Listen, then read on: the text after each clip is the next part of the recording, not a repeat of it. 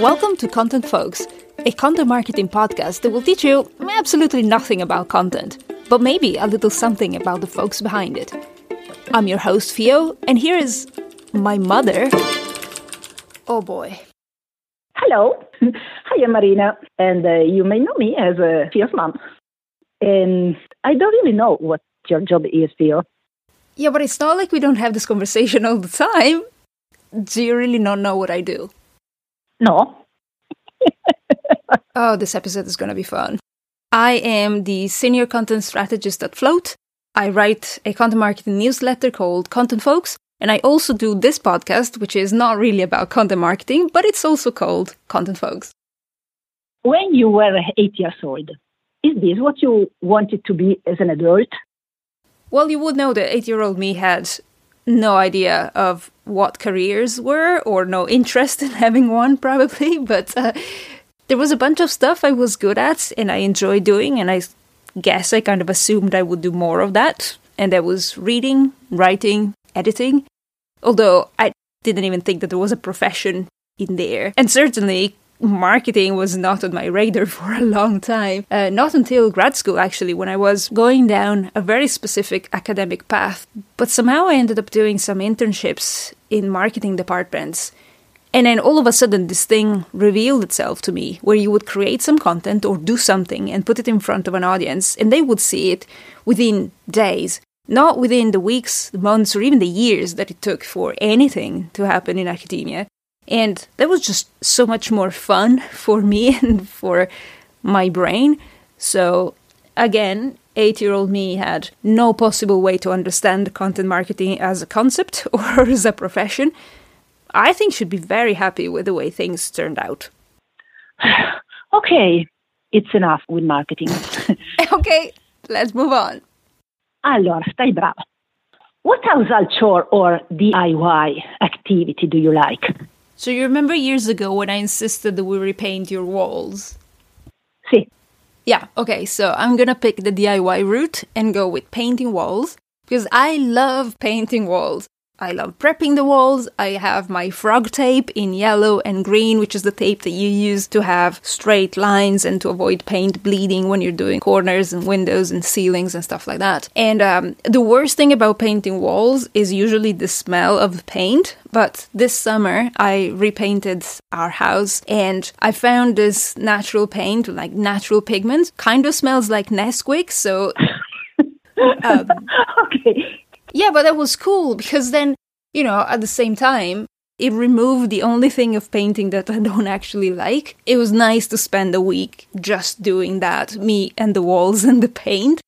A lot of people say that when something is boring, it's like watching paint dry, but I love watching paint dry. It's especially if it's the colors that I picked this summer, if it's like it's a very vibrant or a very deep color, because you just sit there and you watch it dry, coat after coat after coat. And you can see the difference. And then, ah, the sense of achievement when you're sat down and you're looking at your walls is just great. So, yes, my favorite DIY activity. Fio, do you have any clothes you would be said to shrink in the washing machine or not? So, this is where we're going to talk about my favorite pants of the entire last decade, which I know you hate with a passion. Fiorenza se te li vedo strappo, ma va bene. So, for the record, you just said that if you saw me wear those pants again, you'd rip them off. But let's give some backstory here. So, people may not know this because I work remote and so you never really see my lower half. But I pretty much exclusively wear men's pants, the kinds that are usually called Aladdin pants or harem pants. They have a really low crotch, like below the knees, and then they're elasticated at the ankle, and they're like the most comfortable item of clothing ever. And my favorite pair was this patchwork like pair. They were super colorful, kind of spring summery, and you made fun of me forever. But I was so comfortable, I was so happy. I wore them, admittedly, all the time, to the point where they got so threadbare that I actually had to get rid of them uh, in the summer. So the answer to the original question is no, I don't have any items of clothing beside to shrink in the wash because my favorite trousers are gone and I don't currently love anything as I've loved those for the last six or seven years.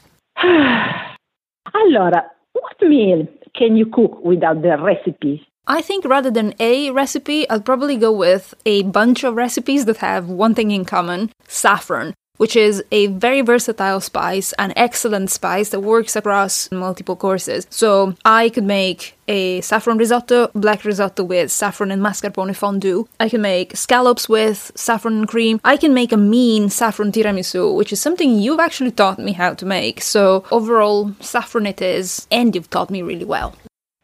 Meno male. okay.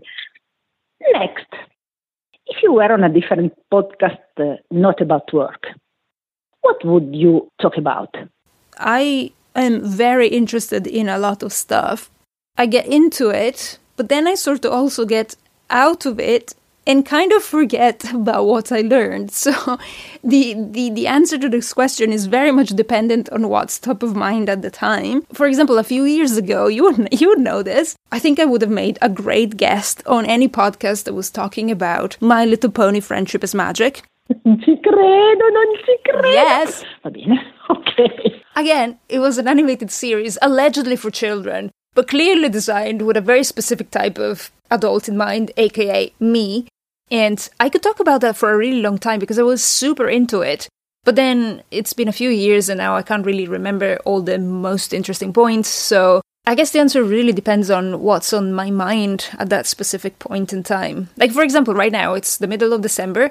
I could talk about Christmas movie tropes, of which there are many, both Christmas movies and tropes, and they're terrible, and I love watching them and discuss everything that's wrong with the plot. So, yeah, I, I think I could do that.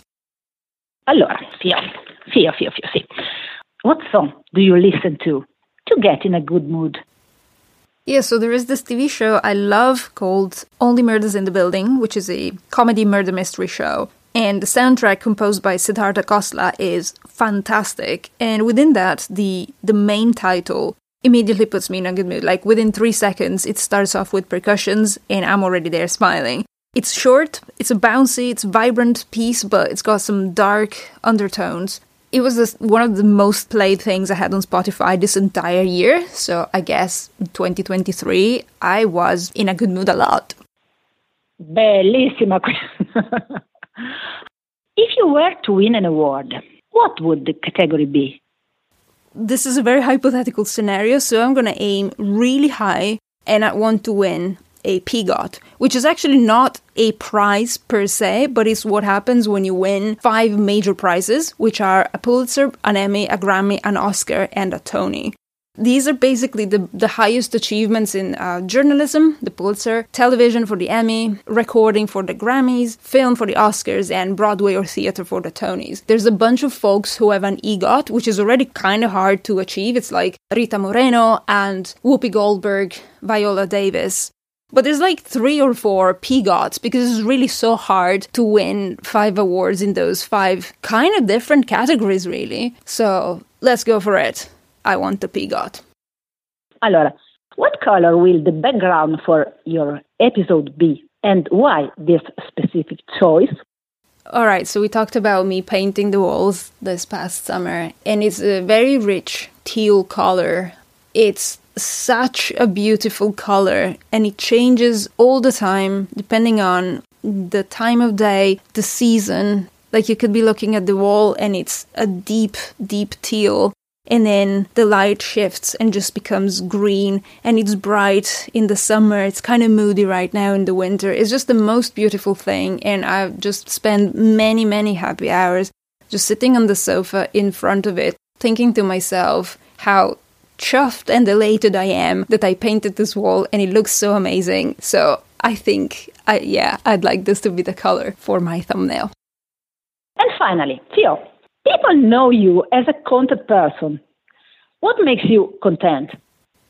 Well, there's the obvious answer of being surrounded by people I like and love, who like and love me right back, obviously makes me very content. But also, I've always been very lucky that I am really quick to delight and wonder, even about the most mundane of things, like even sitting on the sofa, staring at your wall changing color with the light, can fill me with such sense of wonder and such sense of profound contentment. And yeah, knowing that I have this ability that I can be on my own pretty much anywhere, and I'm sure I'll be able to find a couple of things to be curious about or enamored by. Yeah, knowing I can do this makes me very content. Thanks for listening to the first season of Content Folks. Today's episode was brought to you by My Little Pony Friendship is Magic, Deep Teal Walls, and my beautiful patchwork pants. Thanks to my mom for coming over and to Leila for producing this episode. Alla prossima!